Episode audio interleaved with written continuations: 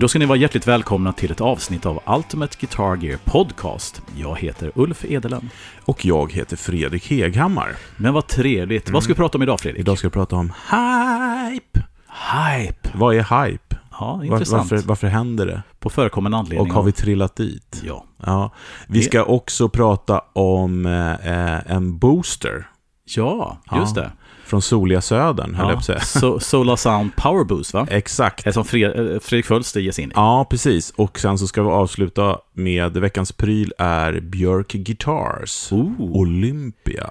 den coola gröna. Mm, så att eh, eh, vi kör. Japp. Ja du, Fredrik. Hype.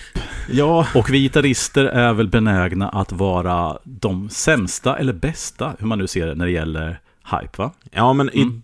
Precis. Och vi har ju historiskt sett varit det 100%. Eh, och idag så är ju... Eh, hypen sker ju liksom runt om oss hela tiden på något sätt. Mm. Eh, och jag har suttit och gnällt förut i podden lite grann på när det kommer nya produkter. Som till exempel igår. Mm. Alltså nu spelar vi in den här eh, på, vad är det för dag idag? Det Onsdag? är onsdag. En vecka innan nästan. Ja. Eh, UA kom med nya pedaler. Yes. Eh, och då är det ju varenda YouTube-kanal Mm. med eh, mycket följare Ja. visar då dessa produkter. Och det är ju kul kanske kan man tänka. Mm. Men eh, det hade ju kunnat varit lite smart att sprida ut det lite mer kanske. Ja, men det är lite grann så här att samma dag som det släpps då, om man då är som en UA eller ett annat större företag så är det koordinerat. Då är det sådana här fem, sex stora gitarr-youtubers, eller det finns nog fler. Pang på, samma dag har de en väldigt välgjord video om det hela. Ja, Mm och, och, och sen så är det väl kanske lite så att eh, förhoppningsvis så har ju människor ett lite bättre liv än jag som då tittar på alla de här. Det. det kanske säger mer om mig än... än Du, alltså, jag tror att du och jag och våra kära lyssnare är nog ganska likadana där. Vi, Ja. vi, är, en, vi är en del av den Ja, här... men jag konsumerar rätt mycket Ja. för att hänga med och sen är jag ju så sjukt nyfiken på saker som kommer. Och nu är det ju NAM-vecka, Ja. så att eh, det lär väl eh, bli tungt i skallen här. Men det kommer ett avsnitt om NAM tänkte jag. Vi, vi, ska göra, vi är inte där, Mm. men vi ska göra en digital kartläggning och också prata lite om NAM i stort. För att eh, det har ju skett massa förändringar i år Ja. i branschen. Jo, och det här kan ni säkert lyssna på om några veckor eller någonting. Mm. Mm. Apropå att göra en hype. Ja, ja, det var precis det ja, vi ja. försökte göra nu, att ni ska komma tillbaka och lyssna. Nej, men eh, förekommen anledning Mm. är ju då den här Bad Monkey från Digitech. Ja. Jag tror ingen kan ha missat det. Eh, JHS då gjorde en video där man jämförde då eh, Bad Monkey, Digitech Bad Monkey, som har funnits i 20 år, med eh, Klon, en analogman, Church of Tone, nej inte, vad heter det? Cot, King Cot, of Tone. King of Tone, tack. Eh, hans egen Morning Glory, och så var det ju Klon, sa jag det? Ja, det sa jag. Mm. Och TS10, va? Jag kommer inte ihåg Lite exakt. Ja, Ja. Men, Alla de här ja. eh, liksom, högaktade, väldigt dyra och hypade pedalerna. Alla Ja. de jag nämnde är ju hypade, eller har varit i alla fall. Mm. Och det här blev ju, eh, alltså det rullar ju igång en snöboll utav dess like. Mm. Eh, ett var ju att priserna på de här pedalerna gick upp. Ja. Eh, och sen så fick ju då Josh då, som han heter på, på JOS, väldigt mycket skit för det här. Ja, och det här, alltså hela det här fenomenet tycker jag är ytterst fascinerande därför att det som han själv säger, jag vet inte om du såg den här videon, han gjorde en video om, om hela den här grejen här nyligen. Ja, liksom. men precis. Det, Ja. det var liksom det som kanske kände, jag kände att det här borde vi göra ett avsnitt om. Inte om Bad Monkey, utan om hype. Ja, och grejen är så här att, att när det gäller Bad Monkey, det är som, som Josh säger, det är en pedal som har funnits i 20 år. Och vi tog ju upp den faktiskt i vårt avsnitt Hidden Gems i samma veva som det här. Och jag tror Ja, att vi ja, faktiskt det- gjorde det innan det ens blev faktiskt den här smällde Jo, till. men jag har ägt några Mm. stycken genom åren och nu fick jag in en, när jag sålde någon trasig högtalare eller någonting. Jag bytte mot, mot den och tyckte det var kul. Jag har ingen Tube Screamer, det är ingenting som jag har högst på listan. Mm, Eh, jag ville ha en bra Tube Screamer, jag vet att den låter väldigt, väldigt bra. mm. Eh, och, eh, så det var lite kul, så att jag hade köpt den för ett år sedan. Liksom. Och, och grejen är liksom att, att det här är, jag har ju känt till Bad Monkey sen den kom, som att, fan, alltså redan då när den kom så var jag så här, ja men det här låter riktigt bra. Och just det att, okej det är en tu- tubeskriven derivat, men du har ju en bas och en diskantkontroll, vilket gör att du kan få den att låta betydligt rundare och finare än vad jag tycker att tubeskriven kanske gör. Samtidigt så kan du få det här honket om du vill Ja. också. Så den, den hade de här funktionerna som man egentligen ville att en tubeskriven skulle ha. Eh, men den har redan den har legat där som en hidden gem ihop med många andra pedaler. Bara det att den har inte gått mer än 400-500 spänn om den ens där. Liksom, så, va? Nej, men precis. Och, och så kom den här videon och det enda Josh gjorde egentligen var att visa, kolla här, du kan köpa pedal för 400 spänn eller 300 spänn som du kan i vissa lägen få nästan låta identiskt för en pedal som kostar 50 000 spänn. Mm. Liksom. Alltså det nollar till. Och, jag, och det här var en officiell hemlighet med Bad Monkey, men det bara slår till på något sätt. Folk bara börjar skrika, jag vill ha en, jag vill ha en, och priserna drar upp, drar upp. Och sen så, när de ligger på 5 000, då vänder för, plötsligt folk tillbaka och ger Josh massa skit för det. Mm. Absolut. Det där, är- det där är ju hur den här gången har gått. Jag tycker att det Mm. finns två sidor av hype då i det här. Eh, eh, eh, bara, en- först en grej där Mm. eh, var ju också att han fick så mycket skit att han hade liksom eh, inte ställt in de här andra pedalerna så som man brukar använda dem. Mm. Eh, vilket är lustigt. Men vadå Så- så- brukar? Ja, jo, jo, Ja, absolut. ja. Men då svaret var ju, ja, men det är ju Bad Monkey som är den mer mångsidiga eftersom den har en, en liksom, bättre EQ. Mm. Så varför skulle jag försöka få, få eh, klonen att låta som Bad Monkey? Det var ju tvärtom som var idén. Ja, exakt. Ja. Men skitsamma, men det blev en hype. Mm. Eh, och egentligen ska man säga så här, jag tycker ju att Bad Monkey-pedalen har ju varit hypad redan innan. Ja, men det är det jag försöker säga. Att Ja. den, den, har, den, Den har alltid haft en den har hype. alltid varit det här snacket om att ja, men Bad Monkey ska hitta för 300 spänn, för den är skitbra. Ja, men det smarta valet. Ja, så har man ju snackat de Ja, sista pre- 15-20 åren. Liksom. men den har inte gått upp i pris. Så, att, så att det jag skulle säga är att hype har ju inte har ju inte med att det behöver gå upp i pris. Mm. Utan det var ju, eh, den grejen eh, tog ju eh, liksom människorna hand om själva. Mm. Eh, och skapade en hype. För det fanns, det var nog inte, det var som man visade det där programmet också. Varenda YouTube-kanal som handlade om gitarr visade Bad Monkey och pratade om det. eh, och, men i alla fall, hype då i sin, eh, i sin eh, när man kollar på vad det betyder Ja. så är det då extravagant och intensiv eh, publicitet eller promotion av någonting. Ah, Det det. är då en hype. Och Mm. det gjorde ju inte JHS. Nej. Utan det var ju lyssnarna. Ja, Eller tittarna. så. Ja, det var väl egentligen alla andra YouTube-kanaler som Exakt. gjorde samma sak Exakt. som gjorde hela. Ja. Och, och det, här, alltså det här är ju ett ytterst intressant fenomen, det här med hur vi som gitarrister, vi har funderat lite grann på det här, men hur kommer det sig att en sån här grej kan hända? Alltså tillgång och efterfrågan är ju grund och botten. Ja, fast det, här, det, det är det här, just det här fenomenet Mm. har ju, eh, efterfrågan, ja, tillgång, finns hur mycket som helst. Ja, för att klonen kan man ju säga tillgång och efterfrågan, för att de gjordes inte så många av. Exakt, där förstår man. så här, Ja, ja, men jag vill ha en sån. Mm. Och jag är villig att betala 50 000 kronor. Ja. Ja, men det är en grej. Det, Ja. det, det, det på något sätt kan jag förstå det. Mm. Även om jag tycker att det är sjukt i huvudet. Mm. Men, men just i det här fallet, när det, den är massproducerad i, i liksom hur många år som helst. Ja. Men, men då kommer det här in att, att också, hur kan det komma sig att en pedal som, det finns en efterfrågan som bara sticker iväg på grund av att en hype då så att säga. Men så finns det en gigantisk tillgång faktiskt för en, en, en kines tillverkad, delvis i alla fall va? Eller Ja, ja, precis. Ja, ja, ja. precis. Det finns Eh, två varianter. Ja, precis. Och, och så. Men då är det också det här med att vi, vi idag som konsumenter, nu säger jag inte vi som gitarrister, men som vi som människor, fram tills nyligen i alla fall, har haft mer pengar än vett. Och nu sticker, Ja. nu sticker jag ut huvudet lite grann här, men att när då, ja men det här låter jättebra, den som vill jag ha. Nu, nu är det en tid när vi verkligen har vett eller pengar. Den farliga tiden. men, men i alla fall så att, så att, att vi, är van, alltså vi är vana vid att betala 5 000 för en pedal är inte någonting som är totalt av banan, utan går man till någon av våra större liksom, Discot Lennon, Mm. musikaffär eller mugg eller någonting så finns det pedaler för 5 000 och Mm. uppåt utan problem. Så att vi har ju höjt ribban för vad en pedal kan kosta. Så att helt plötsligt betala 5 000 spänn för en the shit enligt YouTubers är inte konstigt. Sen Nej. att den kostade 500 spänn för ett halvår sedan, Mm. det är det som är konstigt egentligen. Så att jag tror att när folk ser det här, ja jag vill ha en sån, så går man ut på Reverb eller vad man går ut för en köpsida och säger, Mm. ja där är den, jag köper den. För att utan att tänka på att vänta lite grann, jag kan leta lite grann till och hitta den för en tiondel av priset. Ja, men det här med hype också, det är ju lite så här att eh, oftast är det ju inte tillverkarna som tjänar så mycket pengar på hype. Det finns i och för sig produkter också som har blivit hypade som är nya. Jag menar, Mm. ta eh, Dream, alltså UA-pedalerna blev ju hypade, Mm. kan man säga, Mm. eh, för att de är bra. Mm. Eh, men de har ju inte... sälj, eller har inte ökat priset eh, tre gånger liksom, när de säljer för UAB för det. Nej. Och eh, Benson-förstärkare, fick jag nämna det också i det här Mm. avsnittet. Ja, du ser. Eh, Det är bara Josh Smith kvar och Van Halen och andra. De kommer nog. de kommer då. Eh, men att eh, eh, det är liksom konsumenterna som driver upp priset. I det fallet så handlar det om eh, tillgång. Ja. Eh, att ja, det finns inte, det finns en väntelista på tio år. Mm. Ja, okej, ja, jag orkar inte vänta, jag betalar tusen dollar mer. Mm. Eh, från någon privatperson. För det, Ja. går inte det går inte att köpa sig förbi listan hos, hos Benson. Nej. Det, det gör det inte.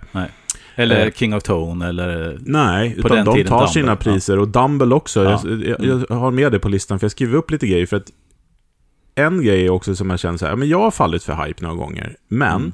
De flesta gångerna när jag har fallit för hype så har jag skapat hypen själv, för mig själv. Ja, Alltså okej. förstår du vad ja, jag menar? Ja, ja, Inte att jag är någon influencer och har skapat en hype, utan mer att jag så här... Eh, ja, men du och jag träffades ju... Gas kan man kalla det. Ja, gas kan man kalla det, men, men det är ju en form av hype. Eh, man, liksom, när du och jag träffades så var det ju mycket Dumble. Mm. Eh, och man liksom skapar det här habegäret, gasen då som man säger. Men, och Mm. det blir ju att man bygger upp en egen hype. Man, ser, man kollar överallt efter det, man ser överallt. Helt plötsligt ser man det överallt. Ja, ja, precis. abso- absolut. Och, Mm. och eh, man liksom... ja, Vad heter det? Law of attraction kallas ju det. Ja, När man mm. ser saker helt plötsligt som man tänker på och visualiserar. Mm. Eh, nej men det, det, det är väldigt, väldigt spännande och, och jag satte mig ner och funderade så här, har jag fallit själv för hype någon gång? Eh, eh, och ja, det har jag. Eh, och gjorde, jag gjorde en liten lista faktiskt. Mm. Jag, tror, alltså, jag tror att, det, att, att falla för hype tror jag är väldigt naturligt för oss gitarrister. Mm. Och så får du, Mm. får du rätta mig om, om Ja, du inte ja. tycker att det är hype eller Nej, inte. nej. Men, men eh, till exempel då, uh, fassar. Mm. Nu, nu, nu ska vi säga så här också, att eftersom jag är så himla nyfiken på det här som vi håller på med, Mm. så är jag ju väldigt uppsökande. Ja. Eh, och är ju ganska ofta tidig på bollen, för att jag lägger ner så mycket tid på att ta reda på saker. ja, men det är egentligen, vi är egentligen bara ett väldigt bra ljudklipp ifrån att sitta en vecka och gräva ner sig i någon effekt som man aldrig har tittat på innan. Jo, men ibland är jag, Mm. eh, ibland så är det att jag är före hypen. Mm. Eh, och bli, det blir ju så när man är, liksom, vi har ju kontakt med mycket tillverkare och Mm. här, folk som sitter hemma och skrubben och sånt, bara för att vi så, ja men vi behöver, vi, vi har ju alltid gjort det. Mm. Eh, men fussar där, Mm. eh, har, ju, liksom, har ju, några av de där fussarna som jag var tidig på bollen har ju blivit väldigt hypade. För det är intressant, för att, och sen drar du med mig i det, det förfallet Ja. också, för att jag menar bara för... Du, är- du är late adapter, eller hur? Ja, men precis. Jag är gubbe liksom, så det är därför. Men, men eh, jag tror, för jag menar, jag vet inte, tid, 10, 5-10 år sedan så var ju varken, vi hade våra sunfacer som Ja. vi inte använde. Nej, Jag använder dem mer som driven. Ja, men precis. Och som vi då, och sen fussa var inget intressant. Nu har ju du och jag totalt ramlat i fuskträs, fussträsket. Ja, Nej, Och- men de har ju gått ja. igenom några stycken. Mm, mm. Ja, men jag håller med. Mm. Eh, HX-stompen följer jag för. Mhm. Eh, det var nog mer hype än jag. Ja. Ni som lyssnar har väl förstått att jag inte är så mycket HX-stomp. Det är en fantastisk produkt, det låter jättebra och super, super smidigt. Men det är Mm. inte jag. Men det, där följer jag för, inte bara en utan två gånger. ja, det kommer jag ihåg för att du, du slog... Jag ditt- ville få det att funka Ja, men verkligen. exakt. Du slog huvudet lite blodigt mot väggen för att du testade den och sen så, jag vet inte om du ditchade den och köpte en ny igen, men du försökte och Ja. fan vad det här är smidigt, vad det här låter bra och allting sånt och sen så, ah. Mm. Och du försökte, försökte, till slut kom du fram till att det är nog inte min grej. Men, men där, där byggde du upp en liten egen Ja. Hype. Det ja, här, det var en ganska stor hype kring HX-stompen måste jag ändå Ja. säga. Men för din del var det lite grann den här runda klossen i det fyrkantiga hålet. Ja, men att, det var det. Jag ville gilla det. ja precis. Mm, ja, Vi men, har uh, Gretsch-gitarrer. Oh, ja, precis. Eh, jag har fortfarande kvar, det är inte det. Men Sällan föl- mer, mer välförtjänt hype. Men- Jo, men det vart en hype. Ja. Eh, och det, den hypen vet jag inte om det är en så här eh, publik hype kanske, men jag hamnar ju inne i den här eh, kyrkmusiksvängen. ja, just det. Alltså, nu snackar vi inte liksom Bach, utan nu snackar vi worship. Ja, exakt. Det amerikanska exakt. worship eh, slash U2 delay Ja, Gretsch. och det är egentligen för att jag letade sound Mm, eh, och fastnade för några gitarrister i den genren. mm, Som har eh, riktigt, riktigt grymma sound. Mm. Eh, också med HX-stompen, många använder HX-stompen, många Men det är använder Gretsch. Men det är mycket delay, alltså mycket effekter ihop Ja. med ett, ett sprilligt gitarrljud. Ja, men så var det eh, Benson och Matchless och alla Och de, de, de Matchless, har ja, jävligt, precis. de har Mm. De har bra, hype på prylar. ja, precis. Bra skit har de. Ja, så Mm. där faller jag väl. Mm. Och sen så... Ehm, ja, men PRS också har jag ju fallit dit på två gånger och inte riktigt... Men det är inte min grej, det vet jag. Det är lite grann som HX-stompen. Du får en idé om att det borde funka Ja. och sen så Ja. gör det inte riktigt det. Jag vill att det ska funka. Ja, exakt. Ehm, men, men det är lite så här hype-grej som jag har fallit för. Um, och Gretsch där för, för övrigt så var det ju också... Jag vet inte om den... Jo, det var nästan hype. Men när Tom Bukovac gjorde den här Rig Rundown. Mm. Förändrade mitt liv. Nej, Mm. jag ska inte... Mm. Nej, men jag har varit väldigt påverkad. Jag tyckte att eh, jag hade... Mitt undermedvetna kände till honom för att jag har sett honom på bilder med hans fantastiska eh, förstärkarrack som han har med den Ja. gamla matchlessen. Och, Den gråa matchlessen. Exakt. Mm. Men jag visste nog inte vem det var. Nej. Faktiskt ska jag eh, villigt erkänna. Förrän nu pandemin, där han har givit så mycket glädje, tycker jag. Ja, men han har ju verkligen klivit fram som en influencer på Ja. ett sätt som han inte var Så innan. han själv Mm. blev ju en hype, eh, men också då den här Gretsch-förstärkaren som han spelade på. Ja, just det. Som vi åkte upp, du och jag, och köpte. Ja, just det. Där vi, vad heter det här? Dragon Gate. Ja, in där. Vad heter den lilla orten som ligger vid Dalälvens utlopp? Ja, Eller Karleby, Ka- eh, Älvkarleby, Så, ja. precis. Så, Mm. ja. Superfint där uppe. Roadtrip. Ja, coolt. Ja, nej, Mm. men så det var väl de grejerna som jag så här rannsakade mig själv. Förutom då Dumble-grejen som höll i sig många år alltså. Mm. Eh, som började ju med att jag blev erbjuden om att köpa en Dumble för 50 000. Jag tänkte att f- 50 000 kan man inte köpa en förstärkare för. Men det är 20 år sedan det här ju. Och Då var det mycket Eh, pengar. Ja, det var jättemycket. Det är fortfarande mycket pengar. 50 000. Men eh, man kan få ju knappt en eh, Orange Tiny Terror för 50 000 just idag. Men det har dragit iväg något fruktansvärt. Men Mm. Dumben höll i sig länge faktiskt. Och, och, och jag måste, alltså jag har ju då, vi har, vi har ju ibland bidragit till varandras hypar och jag håller med dig om att till exempel Dumble-grejen var en pryl som jag hamnade i som jag, det var verkligen det här, försöka få till någonting som jag egentligen inte var min grej. För att jag, vid det här laget som ni som lyssnar har ju förstått att jag är liksom crunch Marshall-snubben någonstans. Slash Vox liksom, men brittiskt. Eh, men jag hade det här, alltså tidiga, eh, alltså dels Robin Ford förstås. Och eh, Lindley, Mm. inte minst. Eh, så jag hade det här ljudet i huvudet som jag trodde att jag ville ha. Och jag fick aldrig riktigt Dumble är till det. din HX-stomp. Ja, men lite grann så. Du vill att det ska jag ville och ville. Jag hade flera, jag hade två, jag haft Du är två på det stycken. fortfarande ibland. Ja, ja, absolut. Alltså, men det är lite grann som Vad är det? Strata. Lewis Electric nu va? Ja, lite grann så. Ja, men precis. Och sen så ihop med Strata, det här som att jag har en obesvarad kärlek. Mm. Men det är helt klart så att där drogs man ju med av det hela. Och sen så, det är också det här klassiska att vi gitarrister, vi tror oftast att vi det här, vi hör någon antingen, nu kommer vi in på det här med influencer Mm. och sånt, vi hör antingen en, en känd gitarrist, Mm. ja, som Lindley och Robin Ford i mitt fall, eller vi hör då influencers på nätet prata om det, och då bygger man upp en bild i huvudet av att det här skulle passa mig perfekt, och sen så testar man det här, och då upptäcker man att mitt anslag eller min, mitt sätt att få fram en ton inte passar ihop med topografin i bara den här Ja. gitarrförstärkare eller effekt och sånt.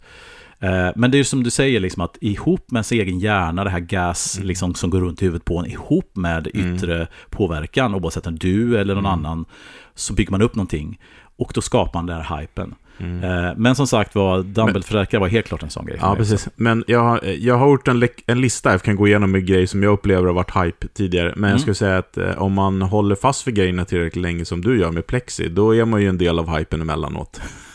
Ja, precis. För Plexin har ju också haft en hype, Ja, ja men precis. får man väl säga, för, för 20 år sedan. Ja, fast det är en, det är en pågående hype. Jo, jo, jo, men den var extrem då. Ja, men precis. Eller så var det bara att jag var inne i den då. Ja, jag och, tror- och man liksom såg den. Ja, jag, jag, jag upplever nog att, alltså, det här är också intressant. Vad är en hype? Alltså en hype är ju någonting som flammar upp plötsligt och man sker, alltså med väldigt Fast, mycket. fast det var det för 20 år sedan. Det, för då, då kunde man ju köpa en Plexi för runt 20. Mm. Alltså, eh, man kunde hitta dem billigare också. Men Mm. alltså, då var det ju, att- då var det ju, såg man dem ju hela tiden. Mm. Nu är de ju inte för alla. Men jag, jag, jag, tror att den gick hand i hand med hela den här uppgången som skedde på vintagegrejer fram till Mm. 2008 innan det gick ner. Så att det var en kollektiv hype för Mm. vintage. Det var inte bara Plex, även alla Nej, Blackface-stärkare. och nej, men det var väl att man var inne i det Ja, då. exakt, jag tror det. Liksom. Ja. Eh, Law of Attraction igen då. Men, Ja, men mm. för, vad- vad- Mm. vad- eh, har du fallit för någon hype? Jag vet en i alla fall. ja, men det har jag ju... Alltså, Nej, två vet jag. Kom på ja, en ja, men till. säg du, för att jag kommer inte på någon. Nej, men eh, om jag en snäll hype, men Ja. ändå en hype, var ju Frank-gitarren. Ja, lite grann så. Eh, och Ja. den var ju, det var ju hela, hela gitarrförstärkarbyggarvärldens hype lite grann. Ja. Eh, de de satt, har ju verkligen satt avtryck eh, på, på det. Ja. Eh, nej, den kom jag på nu bara on the fly, men den grejen som jag hade... Ja, förlåt. Ja, men alltså, just det, men Frank var typiskt. Jag såg väldigt mycket på, på webben och tyckte att det här var, alltså det, det är någon som fastnade. Och sen så tyckte jag, det här så konstigt ut. Och sen så växte på till slut, det här var bland det coolaste jag sett. Och då fanns ett fönster där, jag hade lite pengar över och ville göra den här resan som vi snackade om. Så att där var det liksom helt enkelt en hype som var på webben som hamnade i min egen gas-slinga på något sätt. Mm, men du, du körde ju Ja. den och jag körde Gretsch. Det var en sån här ja, men kan man precis. säga. Ja. Eh, Vad var det mer som du kom på som jag... nej, men den här Vertex-wowan. Ja, just det. Ja. Som det vart en, en, en, eh, en grej kring, Ah. men som ändå...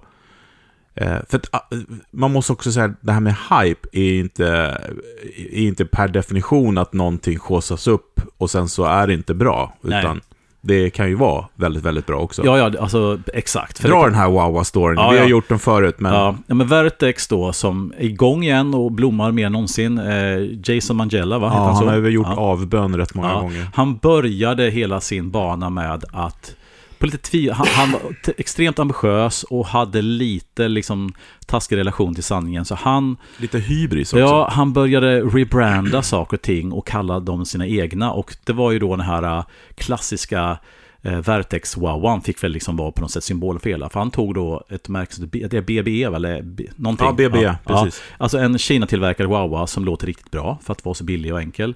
Sen sätter han en Vertex-skylt på den och sen så säger han att han har gjort en New Old Stock, eh, bla bla bla. Och sen gopar han den och sen så skickar han ut den. Ja, för- han moddar den inte ens. Nej, han, han, han, han bara Ja. gopade den tror jag och Ja. satte sin skylt på och drog ut den för dubbla priset. Mm. Och alla som hade den där sa att shit vad den här låter bra, låter mycket bättre. Ja, men han lyckades ju skapa Ja, en hype. Så han, han, han, är liksom, han lyckades skapa en hype och det var verkligen kejsarens, eh, du vet, Ja.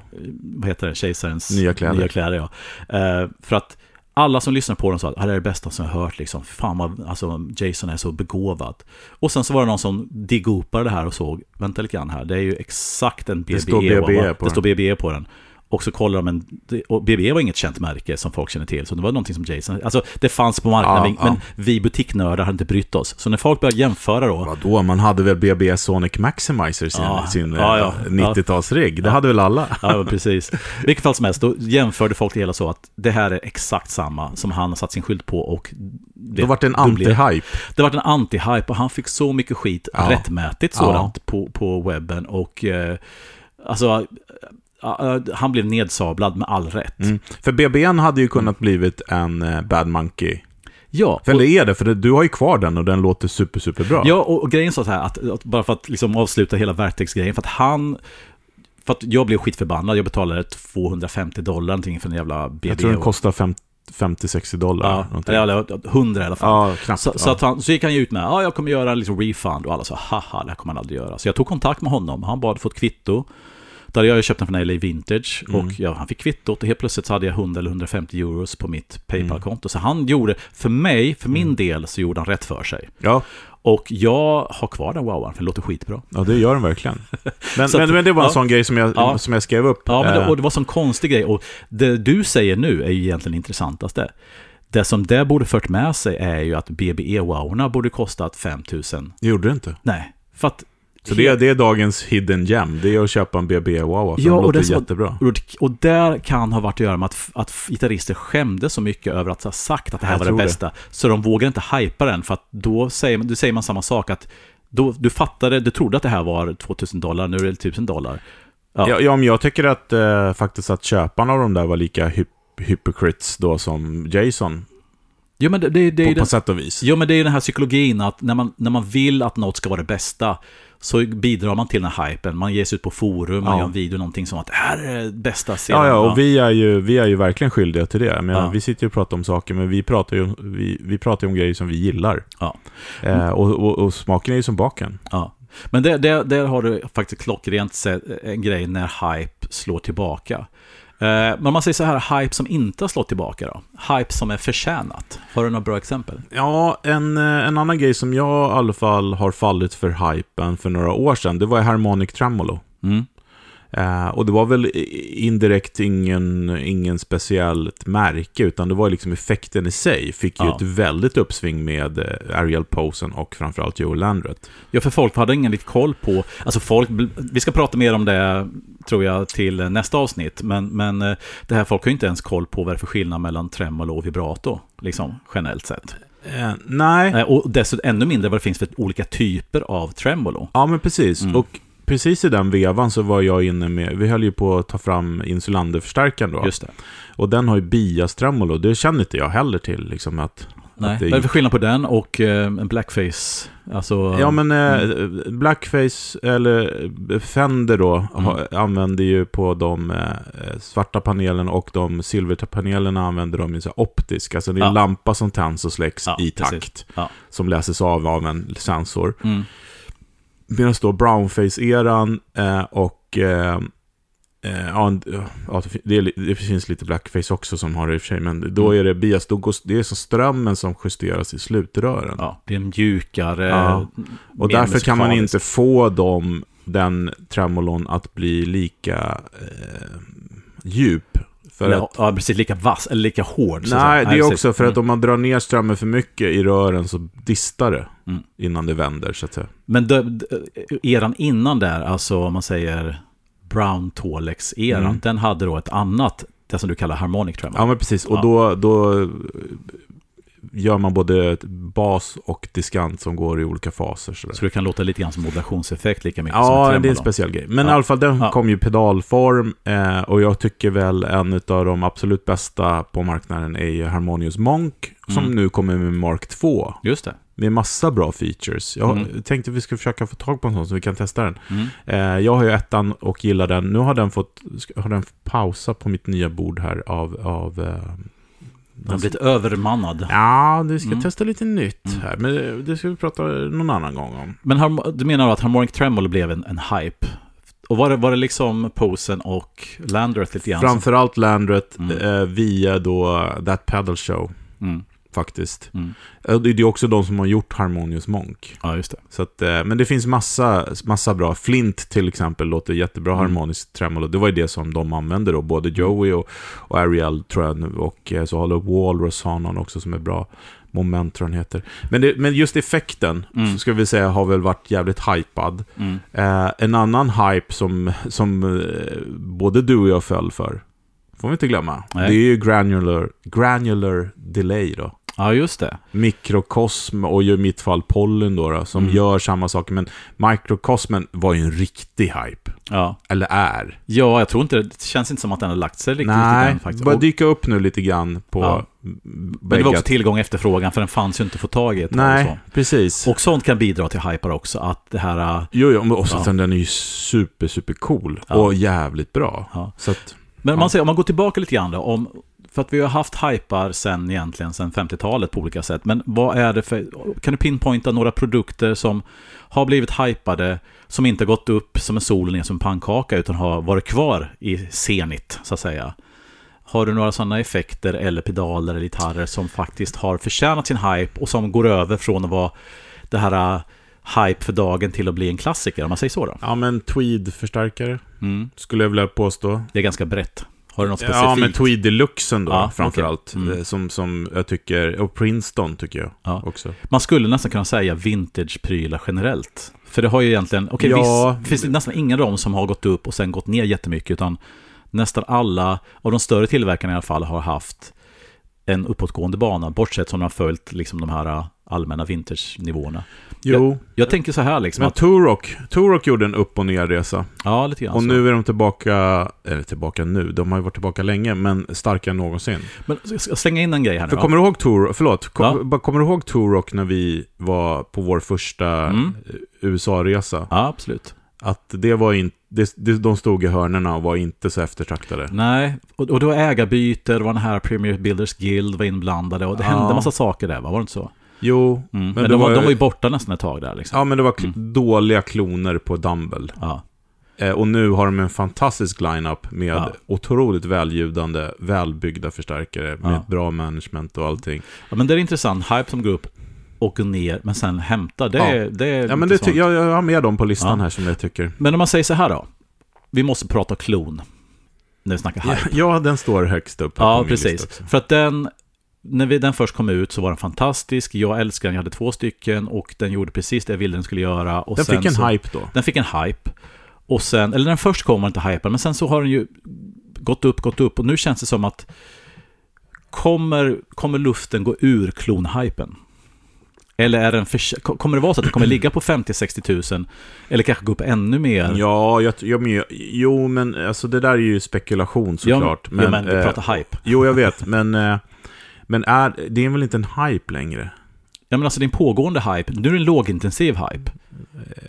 Alltså det var ju en hype när allt drog iväg, när, när liksom den här Ja, men- jättebrant uppgången. Min poäng är att Mm. nu när den är 50 000 kronor hit och Mm. dit, då är det inte en hype längre. Nej, och det är det jag menar, för att men, Utan nu är det för en, en, en, en, eh, en eh, investering för en liten klick. ja, men nu har de blivit som ett vintageinstrument liksom. Ja. Men det, jag men, det, min poäng var att den börjar med en hype och nästan alla som går upp med en hype brukar gå ner därför att det blir för mycket uppmärksamhet. Och det, och, Det, det vet man ju inte. nej, men vilka fler burkar har haft den? Om man, om man snackar vintage är lite... Nej, men jag tycker så här, det- ja men eh, ta eh, den mest klassiska i den, om man pratar då upp och ner, om man då mäter det i, i pengar och inte popularitet, så är Mm. det Flying V. Mm, var väl den dyraste gitarren som gick att få tag på på marknaden. Och sen gick den ner jättemycket på 2000-talet. och, och burstarna tog Ja, fart till Exakt. exempel. Nu, ja. nu är väl den tillbaks igen, för det finns så få liksom. Mm, mm, Men, eh, men jag tycker, det, det är det jag menar, jag tycker hype är inte bara att grejer blir dyrt. mm. Utan hype är att folk vill ha det också. Ja. Och jag tänker att klon på något sätt har gått beyond det. Folk har fattat nu att det finns klon-kloner som låter lika bra. Jo, precis. Men ändå är den kost, kan man köpa Ja, 50 000. så att jag skulle vilja säga att klonljudet är fortfarande en hype. Mm. Eh, lika väl som Tube Screamer-soundet och det är ju liksom John Mayer som har hjälpt till och TS10 och det här. Och det går ju inte att köpa en sån, men du Nej. kan ju köpa andra pedaler som... Men eller går och det, går, allting. det undrar jag, för att men, har man, om något hypas, ja men så brukar det efter att gå upp och sen så brukar det komma en rekyl på den. Mm. Ibland som tur också kommer en till uppgång, men det är ganska ovanligt. Ja men till exempel som våra egna Elmwood-förstärkare som var otroligt hypade Mm. eh, under ett tag här och sen så de la ju förstås ner företaget och allting sånt, men den var jättehypad på amerikanska forum och det var the shit liksom då. Och sen så bara försvann det helt. Mm. Det jag menar är, finns det, alltså de hyparna som går upp men som inte går ner, som klonen, de är ju från början hypade, men sen så har de någon form av någonting i sig som gör att de Ja, men där, där, blir hypen, ja, precis, där blir hypen en myt. Mm. Är lite så. Jag, Jo, tänk, det- det- jag, jag ja, tänker på mm. två pedaler nu. Pedaler då, till Ja, exempel. ja. Jag tänker på Vamaram Janray, Mm. som satt på varenda bord där ute. Ja. Eller alltså, alltså, det var ju en riktig hype med Mm. Janray. Mm. Av, av en god anledning. De är fantastiska pedaler. Mm. De har man inte sett börja dyka upp så mycket begagnade till lägre pris. Men jag ser dem inte så mycket på borden längre. Nej. Så de var lite hypade, men de är inte hypade längre, men de har inte liksom Alltså, någon, rekyl ner. Vad är hype? Men, men, Ja, ja, nej, ja. men precis. Ja, jag tycker inte att man Mm. ser att folk frågar om dem och visar dem hela tiden. Nej, Mm. så, och, i den aspekten så är det inte en hype längre. Nej. Men eh, jag ser, ja, nu såg jag någon till salu häromdagen, men, men det är inte så att de, eh, ja men andra pedaler som då blir ersatta av annat så kan man ju se dem. Men, men det jag har inte jag gjort. Nej. Eh, En annan är ju Lightspeed. Mm. Greer Lightspeed som jag tycker är en av absolut, en modern klassiker skulle Mm. det kunna bli. Mm. Jag vet inte hur många som har gjorts, men det är väl en hel del. Mm. Och eh, ehm, jag ser dem fortfarande på en del bord, men absolut inte lika mycket som förr. Nej. Eh, och, men, och jag ser dem inte, det är inga klasar på, på eh, nu är det inte den en dyr pedal. Mm. Eh, Janray är ju lite dyrare då, Mm. kanske. Men bägge två hade sina hype-perioder och sen så har, har det lagt sig i någonting om att ja, men folk använder det och Ja. det har inte, alltså begagnat har inte dragit iväg så jättemycket pris, men ändå är de liksom, ja, Ja. rulla på. Ja. men det är lite Mm. som, ta Timeline till exempel. Mm. Riktig hype när det kom. Ja, just det. Hela Strymon. Förändrade ju ja. liksom ja. pedalvärlden på något Ja. sätt. Eh, och de ser du inte på så många bord idag. Nej. Men du ser in, dem inte säljas så mycket heller. Nej. Det är några enstaka fall det dyker upp någon begagnat så folk verkar vilja ha kvar dem då. Och de håller sitt begagnat pris ganska högt faktiskt. Ja, sätt. de ligger väl runt 3000 spänn. Ja. Liksom. Eh, så att, men det kan ju också vara att man inte tycker att det är värt att sälja den. För att den är, alltså, det är ju en, så- det är en så mångsidig, bra Ja, delay-pedal. Så att den där kan jag ha kvar. Jag menar, jag har ju en, har ju en låda här med sådana. Den där kan vara bra att ha kvar. Ja. Nej, men alltså det är ju klockrent egentligen att någonting som är hypat från början men sen som på något sätt bibe... Hypen bibehålls inte men den nivån som byggdes upp av hypen bibehålls på något sätt. Liksom att det hålls upp i andrans värde och att, det är fortfarande attraktivt även om det har hamnat vid sidan av den här äh, laserblicken från, Ja. från webben till Ja, exempel. men så kan det vara. Och relikerade gitarrer, Mm. det är väl en hype? Ja, Lite fortfarande kanske? Ja, det känns som att det, var, det börjar lägga sig lite grann. Alla, liksom, alla tillverkare, till och med Tom Anderson då, Mm. ger liksom, kan då leverera rel- relikerade gitarrer. Men det känns inte som att det är en hype längre. Alltså det är inte, för att det var så mycket snack om relikering ett tag. Och nu känns det som att, ja, ja, ja. Business as usual på något sätt. Ja, Mm. det är väl när det blir för tillgängligt då som det inte blir en hype Nej, men det- men det är ju fortfarande en Ja. efterfrågan. Men det Ja. finns ju byggare som eh, lever på det helt enkelt. Att de gör jävligt schyssta relikerade gitarrer. Ja. ja, men alltså en hype måste ju, för att det ska bli en hype måste ju finnas någonting. Det visste vi inte, så det blir information. Eller det finns inte så många av. Mm. Eller gärna en kombination Mm. då. Vad ja, säger du om. ODR-pedalen då? Den Ja. är väl inne i lite hype nu. Jo, det är det väl. Och det kanske är, som du säger, liksom att man är inne i det själv på något sätt. Men, men eh, alltså original OD-rätter har ju andra sidan kostat 10-15 tusen kronor i sista 5-10 åren. Fast det, man märker att det är väldigt många tillverkare och inte minst då Nordland och, och alla andra som har gjort varianter på det som har bidragit till att alltså, på något sätt hålla liv i den här, jag Mm. skulle säga att det är en lågintensiv hype på något sätt. Jo, men Mm. eh, det är också lite roligt att eh, personen då i fråga, Tom Bukovac, har startat hypen två gånger.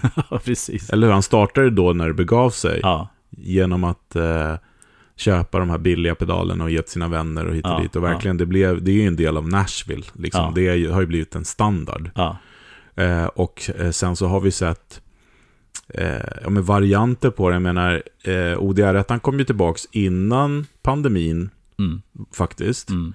Eh, och eh, min absoluta favorit i den där familjen är ju Shanks ODS 1. just det. Eh, den kom också innan. Mm. Eh, men eh, Uncle Larry har ju eh, hypat det Mm. eh, liksom med sin eh, kanal, helt YouTube-kanal, igen. Ja, ja, precis. Igen, så att säga. Och sen ska vi inte glömma bort att hela pandemin var ju en perfekt grogrund för hype. För vi satt hemma, hade inte så mycket att göra och var ute på webben mycket. Vi hade lite pengar över, kunde köpa pedaler. Så att hela pandemin har ju nog varit bra gödsel för diverse hypar, känns det Ja. som. Men eh, eh, jag har en liten spaning på, på hype som pågår just nu. Ja. Eh, som inte du och jag är så mycket del av. Mm. Eh, och det är den här lo-fi-grejen. Mhm. Lo alltså lo-fi-pedaler.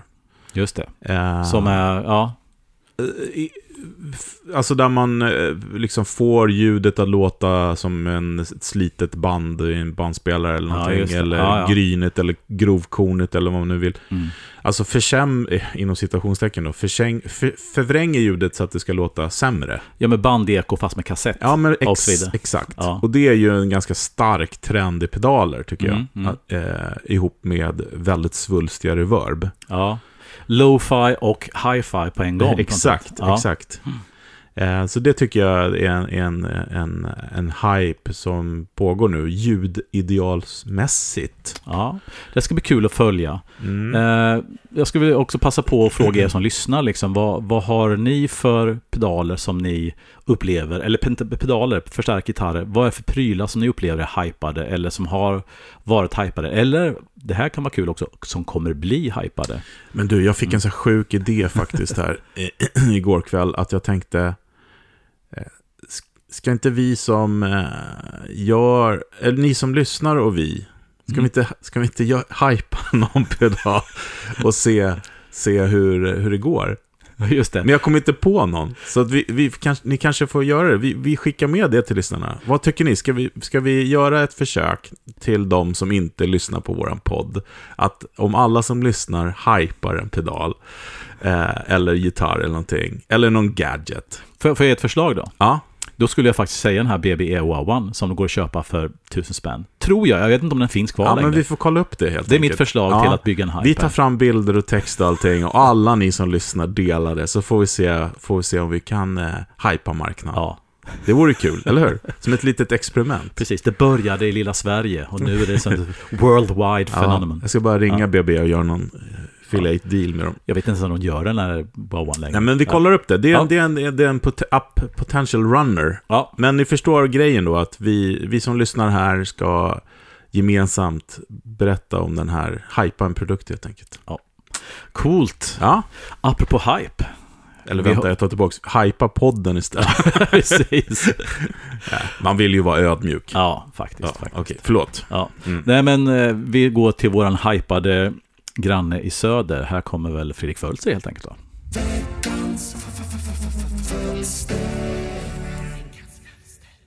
Sådär ja, välkomna. Den här veckan så ska vi avhandla en lite bortglömd pärla i pedalskogen, nämligen Solar Sounds Power Boost. Enligt vissa den första overdrive-pedalen. Designad av Gary Hurst, mannen bakom tonbändern, och lanserad av Solar Sound sent 60-tal. Det är en transistorbaserad eh, boost, eh, men då den börjar klippa på höga inställningar så kan den göra både overdrive och till och med fuzz om man så vill. Oklart om det var önskvärt av designen från början, men så är det i alla fall. Eh, den är designad med syftet att trycka på försteget i de stora stärkarna som började bli standard under den här perioden.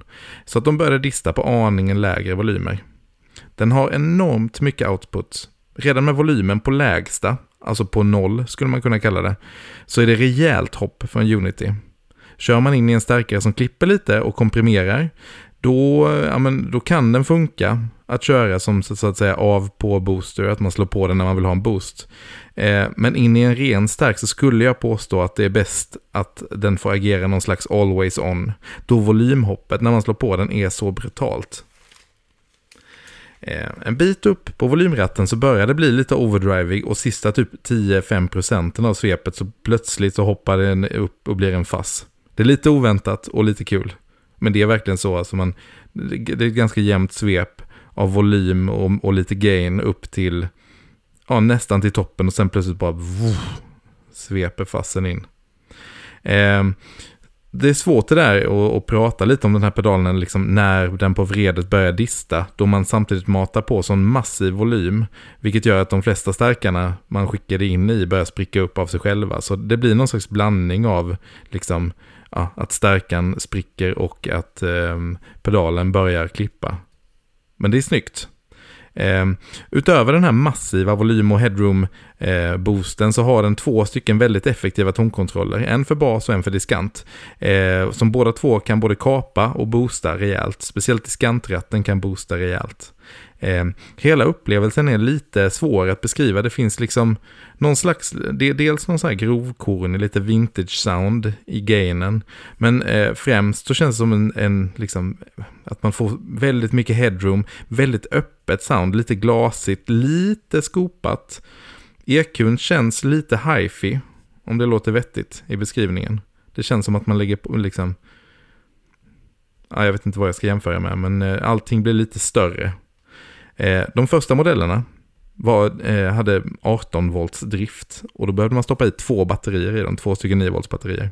Eh, senare så ändrade man till 9 volt, bara ett batteri. Då fick man också lite mindre volym, lite mindre headroom och mer overdrive. Och de här senare modellerna kallades i USA för overdriver. Den vanliga Solar Sound Power Boost var i en orange låda. I USA så gjorde man då den till en svartgrå låda och kallade den för overdriver sägs att det inte att det sålde dåligt med den orangea Powerboost-lådan. Det sägs också att Jeff Beck var den som döpte den till Overdriver i USA. Om jag minns rätt. Jag tror det var Jeff Beck. Jeff Beck är också en av användarna, en av de mest kända användarna av den här kretsen. Eh, det finns ett väldigt bra klipp på YouTube när han spelar på, är det brittisk tv gissningsvis, eh, där han demonstrerar sina pedaler och då, då visar han bland annat sin, sin Wawa och så visar han sin overdriver. Det ska vi såklart länka till den här veckan. Det är kul att se. Man hör även där, även fast han, det ser ut som att han spelar in ganska små och starkare, men det blir ett rejält volymhopp när han trycker på den där. Eh, andra kända användare utöver Beck är till exempel Mark Bolan, men framför allt David Gilmore, som får anses vara den som satt powerboosten på pedalkartan både använd av Gilmore som boost, som någon slags overdrive. Eh, men främst så tänk, eller ja, nej, all, jag ska inte säga främst för han har använt dem på alla möjliga sätt. Men, men lite mer specifikt har det varit när han har använt den som någon slags EQ-boost eh, efter FASS.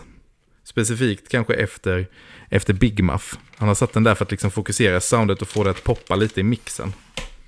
Eh, det, kan man, det finns också fina klipp på YouTube när eh, när eh, Björn från Gilmorish visar en demo på hur han sätter den därefter för att visa liksom vilken effekt det får. Jag har inte använt min så mycket sådär, utan jag har mer använt den som en ren, liksom, ja, men som en boost slash, ja, men, som, vad, vad, kallar man det ibland? Dirty boost kanske då. För jag köpte för några år sedan en sån här eh, 18 volts power boost reissue från Macaris. Och eh, de som de säljer nu, nu för tiden är byggda av eh, Stu Castledine.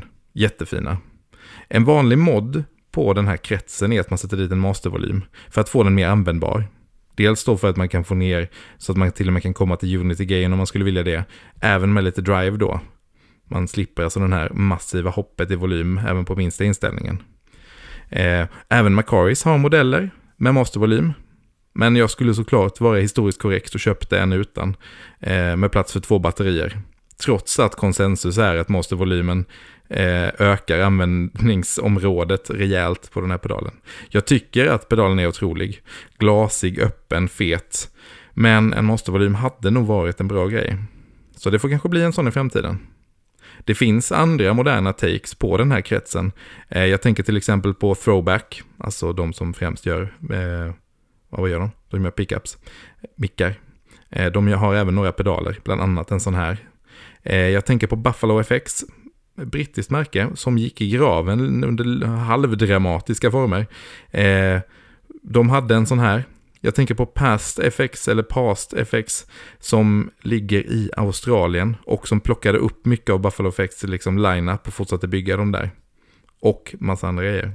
Men jag är ändå lite förvånad över att inte fler släppt en take på den här rätt ikoniska och unika kretsen. Som också är väldigt bra. Eller så har jag bara missat det. Då får ni tipsa mig om vilka jag missat. Jag tänker till exempel att Josh på JHS brukar vara ganska duktig på att så här, lyfta fram gamla klassiska kretsar. Eh, jag nästan utgår från att han någon gång i framtiden kommer, kommer släppa en, en take på Powerboostern. Fredrik och Uffe, ni har ju testat min för några år sedan, efter några öl. Vad minns ni av det?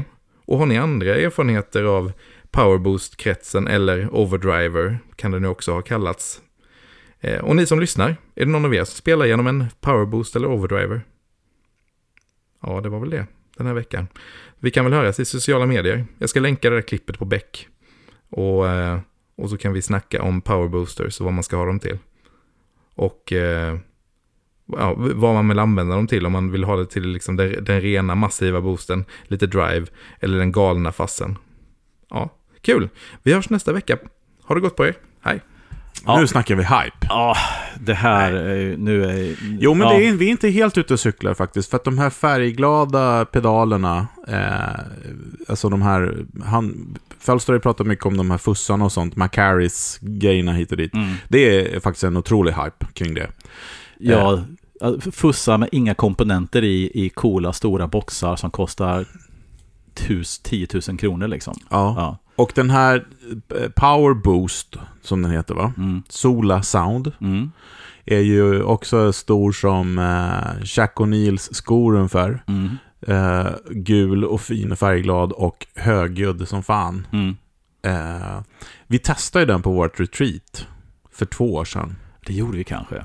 Eh, men det var ihop med alla de andra och jag kommer väl ihåg då att när vi testar dem med alla fussar så blir, står den här ut lite grann som, eh, eh, inom citationstecken, ren. Ja, just det.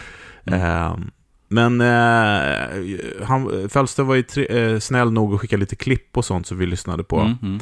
Eh, och jag förstår ju verkligen användningsområdet så att säga. Det är ju en clean, inom citationstecken, clean boost då. Ja. En typ av, kan man säga, treble booster, fast lite, inte riktigt, men du trycker ju på väldigt mycket signal in, Ja. som en treble Ja, booster. jag tror Mm. inte att jag har haft någon pedal som är som den. Nej. Därför att grejen är ju som, som, jag har ju fallit lite grann, jag har ju liksom börjat intressera mig för treble boosters sista tiden, som jag tyckt inte alls gillat. Så när jag, jag spetsade öronen lite grann när jag hörde Fölster prata om det här, för att, och sen nämnde han också att det finns varianter med mastervolym på. Eller hur? Att du, för att du får den här, du vill åt den här skimret och disten som kretsen har, men du kanske vill mildra den här totala power, alltså Jag signalen. är försiktigt skeptisk till... till för Okej. det, det är så här, det finns några pedaldesigner som just gör den här volymjumpen. Mm. Eh, ta Tulan till exempel, Kott. Nej, Mm. den kan du justera i och för sig. Mm. Men just när man ger sig på att försöka tämja den där volymjumpen Mm. så förlorar du magin i den, för att magin är volymjumpen. Jo, och absolut. Alltså förstår du vad jag Ja, menar? det är klart att man Ja. kan då eh, använda eh, fragment av storheten i när man drar ner volymen, men det är ju just volym, alltså den pressar ju på in i de där stackars slutrören. Jo, men om man leker med tanken så här att en mastervolym på en stark, eh, sätter du den Det liksom... blir inte heller lika bra. Nej, men lyssna här. Om du, om, du, om du sätter den på fullt så tar den ur den ur kretsen. ja. Och kan man göra så att man sätter den här på fullt så har man en normal power boost. Men Mm. om man då vill testa vad som händer och vill ha kvar det här glittret lite grann och EQn fast sänka signalen som går ut. Mm. Så att, jag menar, och det finns ju sådana. Jag skulle testa det. Ja men absolut, jag hör vad du säger. Ja. Eh, mitt husmorstips är ju att skaffa en typ Hudson Broadcast-pedal. Mm, Om man, om man vill jobba med sådana där pedaler och är rädd för att de sticker i volym, mm, skaffa en Hudson Broadcast eller liknande mm. Eh, och ha den efter de där. För då äter den upp volym, alltså då, kan du, då blir det som en mastervolym, för den äter dem ganska bra. Ja, Innan man skickar in det förstärkaren, så att säga. ja. Det är tips. Yes, ja, jag skulle Ja, nu när jag är inne liksom på en liten annan tripp här så skulle jag, skulle kul att testa en power boost eh, och se om den lirar ihop. Och då Mm. kommer jag i och för sig göra tvärtom mot det. Då vill jag antagligen ha den in i någon O-drive-pedal, kanske. Eller in, för det känns som Ja, att men det är man, det jag menar ju. Ja, precis. Eller om någon stark som puttrar, du har den innan den. Mm. Eh, ja, men... För att mätta ut den lite. Ja, precis. Nej, men coolt Fölster. Det här är ju... Mm. Jag, säger det, jag brukar säga, men det är alltid lika roligt att höra för att man får alltid infallsvinklar på saker och ting som man kanske inte varit och nosat i. Jag skulle vilja sätt. efterlysa en grej dock. Mm. Eh, jag skulle vilja, om man kan få lite förslag på Sola Sound Power Boost-pedaler i normal storlek. Just det. Finns det bra kloner som har Ja. magin från originalet fast i bättre storlek? Och kanske då med mastervolym. Ja, för att säga. kretsen är väl som en tändsticksask och pedalen är som sagt var som en eh, Ja. liten jolle. Ja, men precis. Det är, det är liksom Titanic, gjutjärn liksom. Ja, ja, men precis. Ja, men gärna ni som lyssnar, skicka in lite tips. Och inte minst kanske. Han har ju säkert 40 tips att ge oss också. Ja, det har han nog. Ja. Absolut. Ja. Coolt. Men eh, ja, men då tar vi oss till veckans pryl kanske va? Ja, men det gör vi. Det Ja. gör vi. Veckans pryl. Yes, Fredrik. Veckans pryl. Ja, men veckans pryl vart en, eh, en eh, vårförälskelse, mm. Får man väl ändå säga. vi, mötte, vi mötte vårvintern i Göteborg kan Vi man mötte säga. vårvintern i Göteborg Mm. eh, och där blev jag kär i en stockholmare. Mm. Nej, men alltså vi ska prata om eh, Björk Guitars eh, Mm. och deras nya modell Olympia. Mm. som eh, fick sitt namn igår kväll. eh, sent om sidor. Den Mm. är alltså Björk Olympia, som är en gitarr då som jag såg på mässan i Göteborg. Mm. Fredrik Björk, byggaren som också driver det här eh, Stockholm eh, Guitar Makers. Mm. Eh, fantastiskt ställe som vi ska prata mer om i ett eh, kommande avsnitt. Eh, hela den här vågen av byggare Mm. eh, som, som eh, den här skolan har spottar ur sig. Mm. Eh, men det kommer mer om det. Men det, vad är det här då för något? Jo, men det är ju en, en fantastisk gitarr. Eh, den är ju utav en eh, offsets-modell får man väl ändå säga. Ja, den, den lånar väl en del intryck från eh, Offset, alltså Jaguar, Jazzmaster-ish variant, fast inte riktigt. Eh, om man backar lite grann då, när Fredrik fortfarande gick i den här byggarskolan då, eh, gitarrbyggarskolan i Stockholm, så var de på Fast Guitar Show. Och då hade han ju med sig sin den här eh, Firebird-modellen. Just det. Det var Mm. första gången. Den har man svårt att få ur huvudet.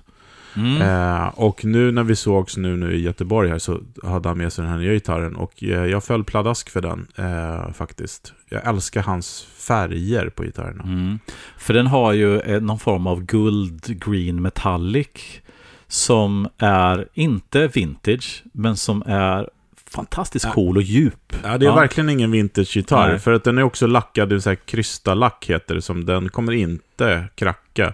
Nej, Det är vattenbaserad Ja. eh, av något slag. Ja, det är po- polytyren eller... Ja, samma som eh, Nordin använder också på sina. det. Mm. Eh, och de, de eh, jag ska inte säga att det inte går, men man relikerar inte dem helt enkelt. Man får inte dem att kracka. De, de spricker inte på ett samma sätt som cellulosa. Nej, enkelt. Precis. Mm. Men det är då en bolt-on-konstruktion det här. Mm. Eh, det är med skallängd 25,5. Mm. Eh, Strata Fender-stilen. Ja, verkligen. Eh, vilket jag inte tycker det känns som, men, men det är det i alla fall. Mm. Eh, eh, 12 tums radie, Mm. Ganska platt ganska platt, så Mm. det, man kan ta väldigt rena, fina ackord på den. Mm. Eh, halsen då är ju då gjord i kaja, heter det, alltså som är en mahogny-släkting. Ja, det brukar kallas African Mahogny Ja, men liknande. precis. Ja. Exakt. Och jag vet inte hur pass släkten är med mahogny egentligen, men den har samma... Ja, Den har väl samma, liksom, man brukar använda den istället för mahogny. Det är många Mm. som använder den nu för tiden. Mm. Och sen så på huvudet då, som jag tycker är en extremt lyckad design, eh, så är, sitter det då eh, Ebenholts faner Mm. och även greppbrädan är Ebenholt. Just det. Eh, och det här är lite roligt för att jag är egentligen inget big fan av, av Ebenholts Mm. greppbrädor. Mm. Men jag har konstaterat att den här gitarren är ju byggd som en, en av mina favoritgitarrer, det vill säga eh, custom, den tidiga eh, Gibson Custom Les Paul. Det. Ja. Eh, där man då, för den har två P90, så jag kommer till det. Mm. Men att eh, just det här med, när det inte är någon topp på den. Mhm. För att om det är lönntopp på en gitarr i mahogny Mm. med Ebenholts, då tycker jag att det blir lite kaka på kaka. All right. Men när det inte är en lönntopp, då hjälper Ebenholtsen till att sprilla till det lite på ett trevligt sätt tycker jag. Mm. Okej. I min erfarenhet. Ja. Vad är det för material i kroppen då? Det är då Okume, heter det, som är också någon eh, form av... Eh, Ja, också en sån här populär eh, ja, mahogny-ersättare med samma liksom, karaktär. precis. Så att det är Ja. mahogny-feeling i den. Mm. Fast Bolton-hals Mm. med Ebenholtsbräda. Så Mm. att det dova lyfts av det sprilliga Mm. på ett väldigt trevligt sätt, tycker Mm. jag. Eh, sen är den då bandad med eh, stålband. Mhm. Eh, har inte heller många gitarrer. Ja, det, jag har någon Nordin kanske. Men det är ju rätt trevligt alltså. Mm. Jag skulle nog inte sätta på en vintage-gitarr. Nej, för att det finns en glasighet i soundet, tycker jag, som är coolt. Ja, Men som kanske inte är vintage. nej precis. Mm, Eh, mm. och eh, det sitter då ett eh, wrap around stall på den som är så här intonerbart. Mm. ABM heter det. Eh, eh, och stämskruvar från Goto. Det har, den har en bensadel som är eh, minutiöst s- filad. Och det, och det är lätt hänt, för att sadeln där är avgörande om en gitarr ska stämma och fungera och allting sånt. Så Ja, precis. Det är att också lägga ner så här, fokus där är det bra. Mm. Uncle Larry, a.k.a. då eh, Tom Bukovac, eh, sägning att 90% av stämningen sitter i, Mm. I, i sadeln. En bra filad sadel är A och O, helt enkelt. Ja, precis. Eh, mickarna då, Mm. som är, var en väldigt glad överraskning, är då Björks egna P90s. Mm. Och, och där vill, vill jag också liksom hoppa in att dels låter de fantastiskt, men just att True Boutique, då gör man sina egna mickar. Ja, Om man ska sticka ut hakan lite grann. jo Ja, men mm. absolut. Och, men det som framförallt jag tycker är ju hur bra de är matchade varandra Mm. eh, och hur bra nivåerna där är, liksom spelar. Och stallmicken har ett bra bett utan att låta för, liksom, för svulstig. Halsen har eh, lagom rundhet. Och när vi repade med bandet, vi spelar Mm. ju inte jättehögt. Nej, Nej, det får jag säga att vi inte vi har gör. sänkt nivån Vi har sänkt nivån drastiskt. väldigt ja. mycket. Eh, så fick jag en otroligt så här skön, sjungande, på gräns till feedback i halsmicken. Mm. Som var väldigt behagligt. Alltså Mm. sådär dynamiskt, öppen, organiskt. Mm. För att halsmickar, både P90 och handbackers kan bli lite muddiga och lite basiga. Ja, Och den här hade ett bra sjung som basfrekvensen tog inte över för mycket. liksom. verkligen. Mm. Och sen så är det CTS-puttar och switchcraft, jack och sådana saker. Mm. Eh, men jag, jag, är, jag, jag tycker den är suverän. Den Mm. låter kanon. Det var ju väldigt kul att repa med den och sånt. Jag saknar en grej dock. Och det är så här, när man har så här två fantastiska P90s. Mm. För det är nämligen bara ton och volym på den. Gemensam. Ah, just det. Just jag det. skulle vilja ha ton och volym på båda mickarna. Ja, sätta dem separat och hitta Ja, de här men för det var någonting som jag upptäckte med, med eh, min Les Paul custom som jag hade. Alltså vilka fantastiska ljud jag kunde få emellan dem. För om man då har 50s wiring på den, så ja, det händer saker som man Ja. inte tror ska hända. Man, ställer, man balanserar volymerna mot varandra och även tonkontrollerna. Ja, liksom. verkligen. Ja. Eh, jag känner att den här gitarren har det. Mm. Samtidigt så är så är hela, hela outputen på gitarren är ju hot rod. Ta bort onödiga, Ja, ja, ja. ja. köra. Så, att, ja. så att jag, alltså det passar väldigt bra ihop med designen att ha det. ja, ja. Men jag hör vad du säger, som det heter. Ja. ja. Mm. Nej, men jag ska köra på den ett tag till. Och Mm. det kan hända kanske att jag testar att eh, göra båda till volymer. Mm. Just det. Som en kompromiss. Ja. Just för att kunna göra de här mellanläget. Och det jag menar då, det är att det är så jä- eh, på, när jag, på min Les Paul som jag körde då, då hade jag liksom komp-soundet var stall, äh, mittenläget. Mm. Där jag hade l- pyttelite halsmick på. Mm. Som gjorde att stallmicken, liksom det lät lite lägre och Ja, rundare. Den tog och, bort lite signaler. Ja, mm. och sen så när jag skulle spela solo eller riffa, Mm. så körde jag bara liksom stall. Ja. Och det var så himla smidigt att spela så tyckte jag. Mm. Ehm, För det som är intressant med 50 wiren är att, att den andra volymen påverkar även den andra mickens volym på något sätt. absolut. Det är inte bara det att du bländar in liksom så, utan det är ett, liksom ett ratio, eller liksom en balans mellan de två som är väldigt Exakt, speciellt. och Mm. eh, om man inte vet om man har 50 wiring eller inte på sin gitarr så kan man eh, i de flesta fallen kolla Mm. att, att eh, sätt på mellanläget, dra ner eh, hals eller stallmicken helt så ska gitarren bli tyst. Just det. Även om den andra är på. Ja. Fullt på ena, dra ner den andra så ska den bli tyst. Ja, då har man troligtvis 50 Ja, troligtvis.